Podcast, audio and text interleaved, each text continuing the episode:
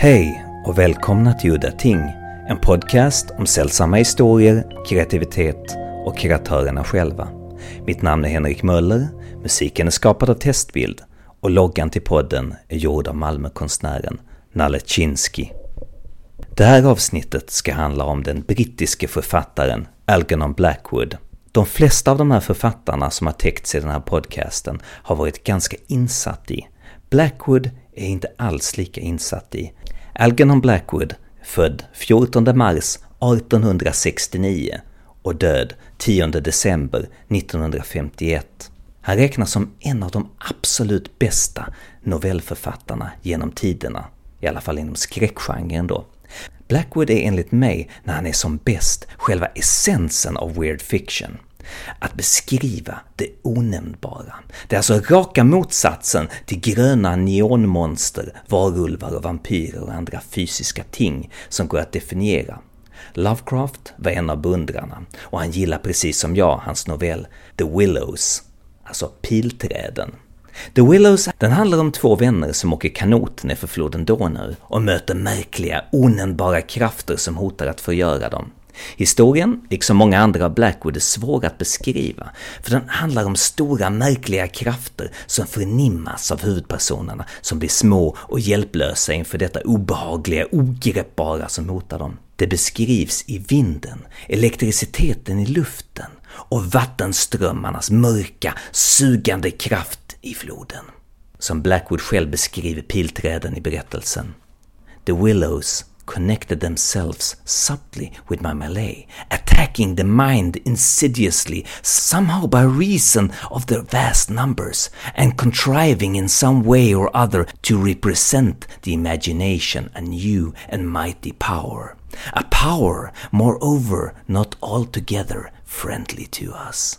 Det här är alltså inte ett panikångestsyndrom eller psykosliknande tillstånd det rör sig om, utan det ges tydliga bevis på konsekvenserna av fasan när vännerna lyckas fly undan och ser en människokropp flyta upp i vattnet. Ett offer, ett offer som möjliggjorde deras egen flykt, Blackwood beskriver. For just as the body swung around to the current, the face of the exposed chest turned towards us, and showed plainly how the skin and flesh were indented with small hollows, beautifully formed and exactly similar in shape and kind to the sand funnels that, that we had found all over the island. Alltså ansiktet är fullt av små håligheter som han beskriver som vackert formade. Extremt märkligt. och hans vän utropar i fasa “Their mark!” I heard my companion mutter under his breath. “Their awful mark!” And when I turned my eyes again from the ghastly face to the river, the current had done its work, and the body had been swept away into midstream and was already beyond our reach and almost out of sight, turning over and over on the waves like an otter. Där slutar The Willows. Även en historia som inte många gillar, som The Empty House, är ett praktexempel på Blackwoods magiska skicklighet att skapa skräck ur det som vi inte ser. Huvudpersonerna går upp för en trappa där de känner någon som går bakom dem. Men de vet att om de vänder sig om och tittar så kommer de att dö. Om de går snabbare så hamnar gestalten lite längre bakom dem. Och om de går saktare så kommer den närmare men den lämnar aldrig sin plats bakom dem, ända tills de kommer ut ur huset, ut i natten. Blackwood är inte rädd för att lämna saker oförklarade. Han vet att det är där den sanna skräcken finns. Hela den scenen i trappan genomsyras av en krypande fasa som få författare lyckats uppnå. Dagens gäst är skräckförfattaren, poeten och okultisten Lee Blackmore från Australien. I've heard that you are interested in occultism. Uh, not only am I interested, but I have been involved for about 30 or 40 years in active um, occultism. In the 1990s, I was an initiate of the OTO, which is Aleister Crowley's magical organisation. And uh, as you may know, that grew out of the Hermetic Order of the Golden Dawn. Um, and Blackwood was a member of, of that society. Um, so was Arthur Machen, the great weird fiction writer Arthur Machen. So yes, there's a curious sort of commonality that I think goes on there between um, some occultists and some writers who are interested in the supernatural. So Blackwood was involved with the Golden Dawn. I know that Blackwood was involved in in a few different organisations. Um, he joined first. Well, firstly, what happened was that he discovered Buddhism when he was sort of a young man, and um, he he had grown up in a household that was religiously oppressive because his father was was extremely Christian. Sent him to the Moravian Brothers School in Switzerland, which Blackwood described as having this sort of military style regime, but he broke away. You know, he was an independent thinker, and first, first he um, he read the yoga aphorisms of Patanjali, um, which was Hindu Buddhist thought, and then as he explored other um, avenues of uh, what you'd call mysticism or organized occultism as well. So he joined the Theosophical Society, which was um, quite thriving at the time. I believe he was also a member of the Society for Psychical Research in England. And, you know, he attended seances and investigated haunted houses, that sort of thing. In the Golden Dawn, um, my understanding is that he, he was quite advanced. He went up to the fifth level, which is a level which you only advance to if you're pretty serious. You know, he was quite heavily involved in it.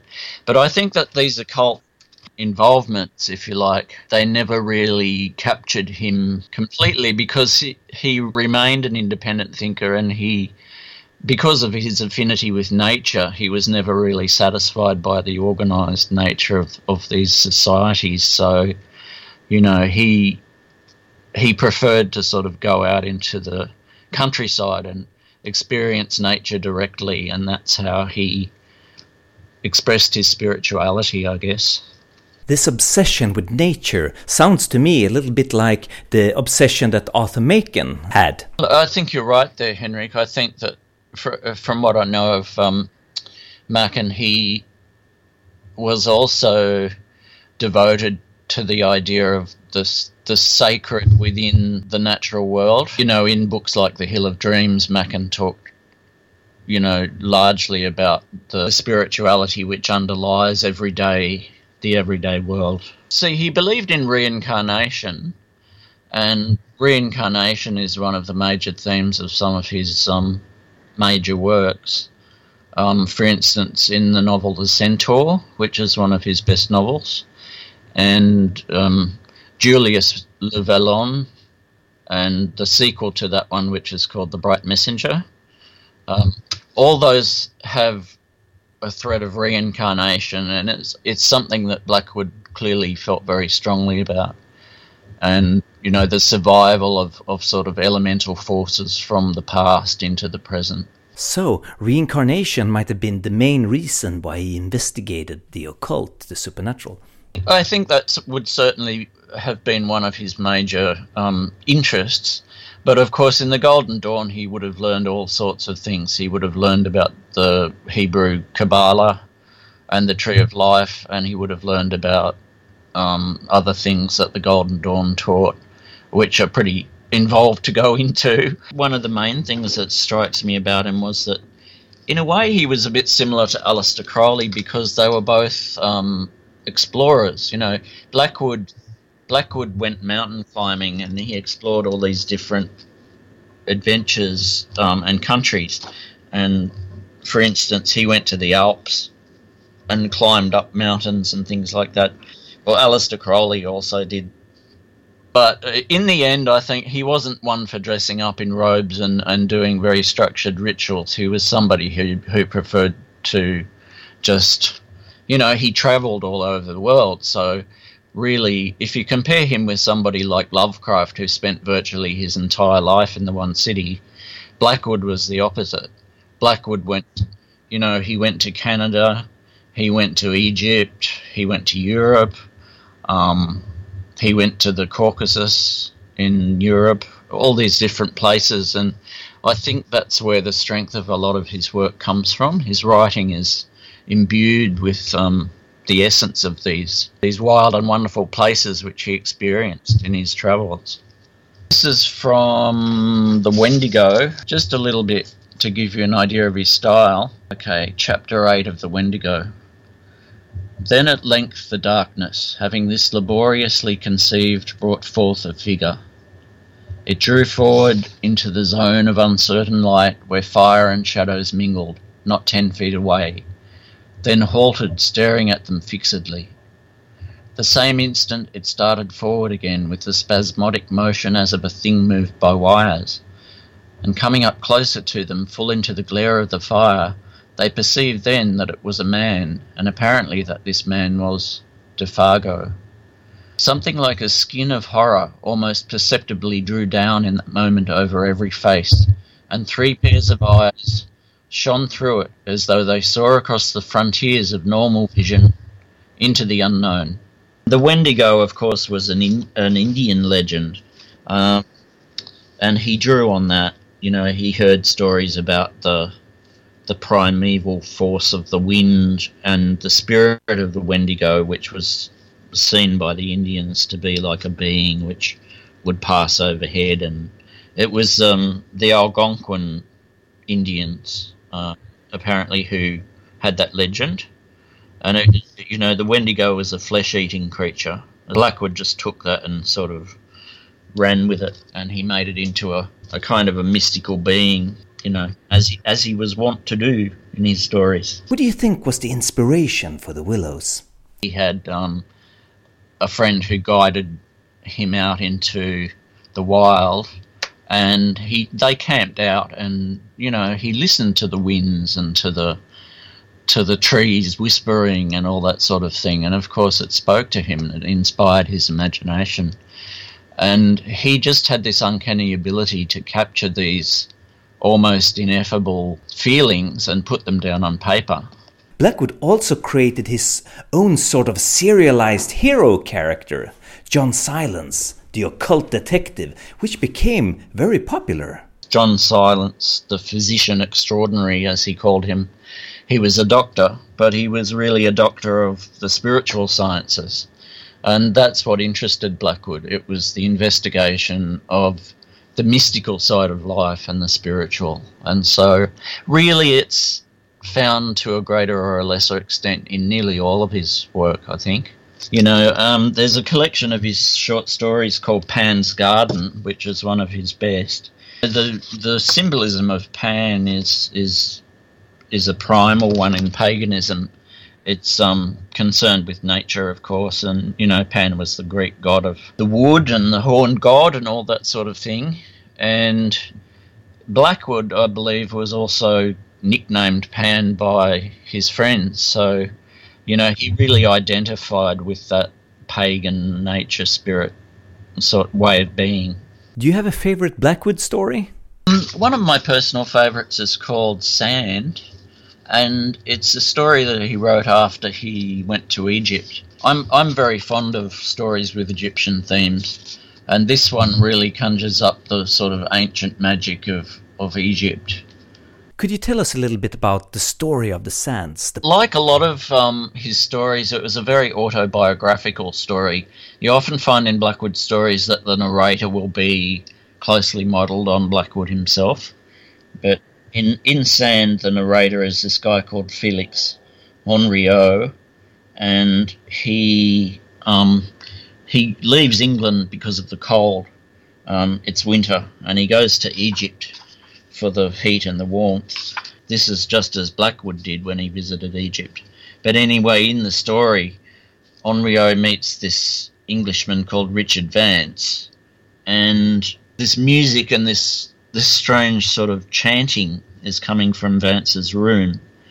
And then a bit later on in the story, he meets a woman called Lady Statham, who um, turns out to be Vance's aunt. So there's Vance and his aunt, Lady Statham, and she's a really old looking lady, and Blackwood describes her as she has a face that wore centuries. It's as though she's ancient. And he kind of gets drawn in with these people. They ask him to witness a ceremony because what they intend to do is invoke the spirit of ancient Egypt itself. You can't really describe how Blackwood describes it. You have to read the story, but it's as though they invoke the sand and the desert and the whole spirit of ancient Egypt, and it, it all sort sort of rises up, and um, it's very powerful writing. I, w- I, I would recommend that everybody read that as if they do read one Blackwood story, that's definitely one to go for. It's interesting since Lovecraft was so materialistic and yet he adored Blackwood. It surprises me in a way that Lovecraft didn't go, well, what's going on here? Maybe I'm missing something, you know, maybe I should be more interested in this, you know, what you'd call the numinous. Do you have that word? It's a word from Jungian, Jungian psychology, which um, refers to sort of that notion that, you know, there's more going on behind the everyday world than just the superficial. Can you talk about the human chord and the centaur? Well, the human chord is really about music and the mystical qualities of music. Blackwood was really fond of music, and there's a story that goes that um, in one of these periods of his depression, when he was finding it really hard to write for up to a you know a couple of years, uh, he heard some music outside his window one day, and it was this penny whistle playing. There was some street urchin playing a penny whistle in the street, and Blackwood suddenly was inspired and started writing, and you know this music kind of set his soul free. So, the human chord explores that mysticism of music, and um, the Centaur is is different, but it's one of these novels of reincarnation a centaur or a kentaur? Isn't that a sort of a mythological greek animal? Greek legend it's the body of a horse yeah and the upper bo- uh, the torso and the, the head of a man yeah. So it, it's a symbolic um, thing in, in blackwood's novel. There's no literal centaur in the novel but it has a certain symbolism within the story.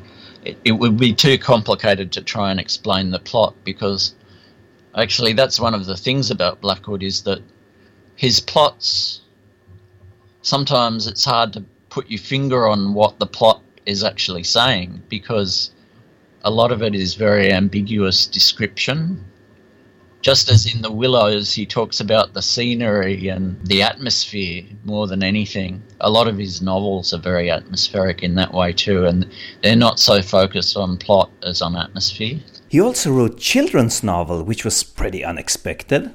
He had a good sense of humour, Blackwood. I think that's partly why he enjoyed writing children's books. He got on very well with children.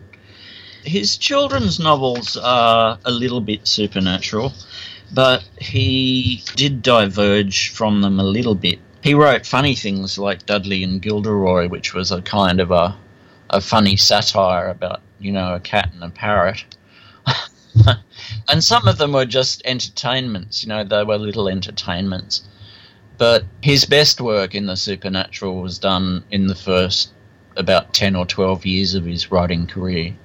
It was really from about 1906 maybe up to about 1916 or around about then.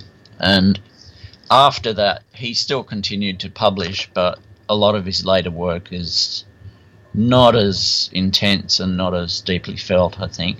Later in his life, Blackwood was involved in both radio and later television in England. There was a tradition in England of, of writers going onto the BBC and reading their work, and the BBC would have all sorts of people, um, you know, poets like Dylan Thomas and and um, T.S. Eliot and so on. They made recordings of, of the people reading their work, and the same happened for for Blackwood. I assume that they paid him, but I don't think the money was the main reason for him doing it.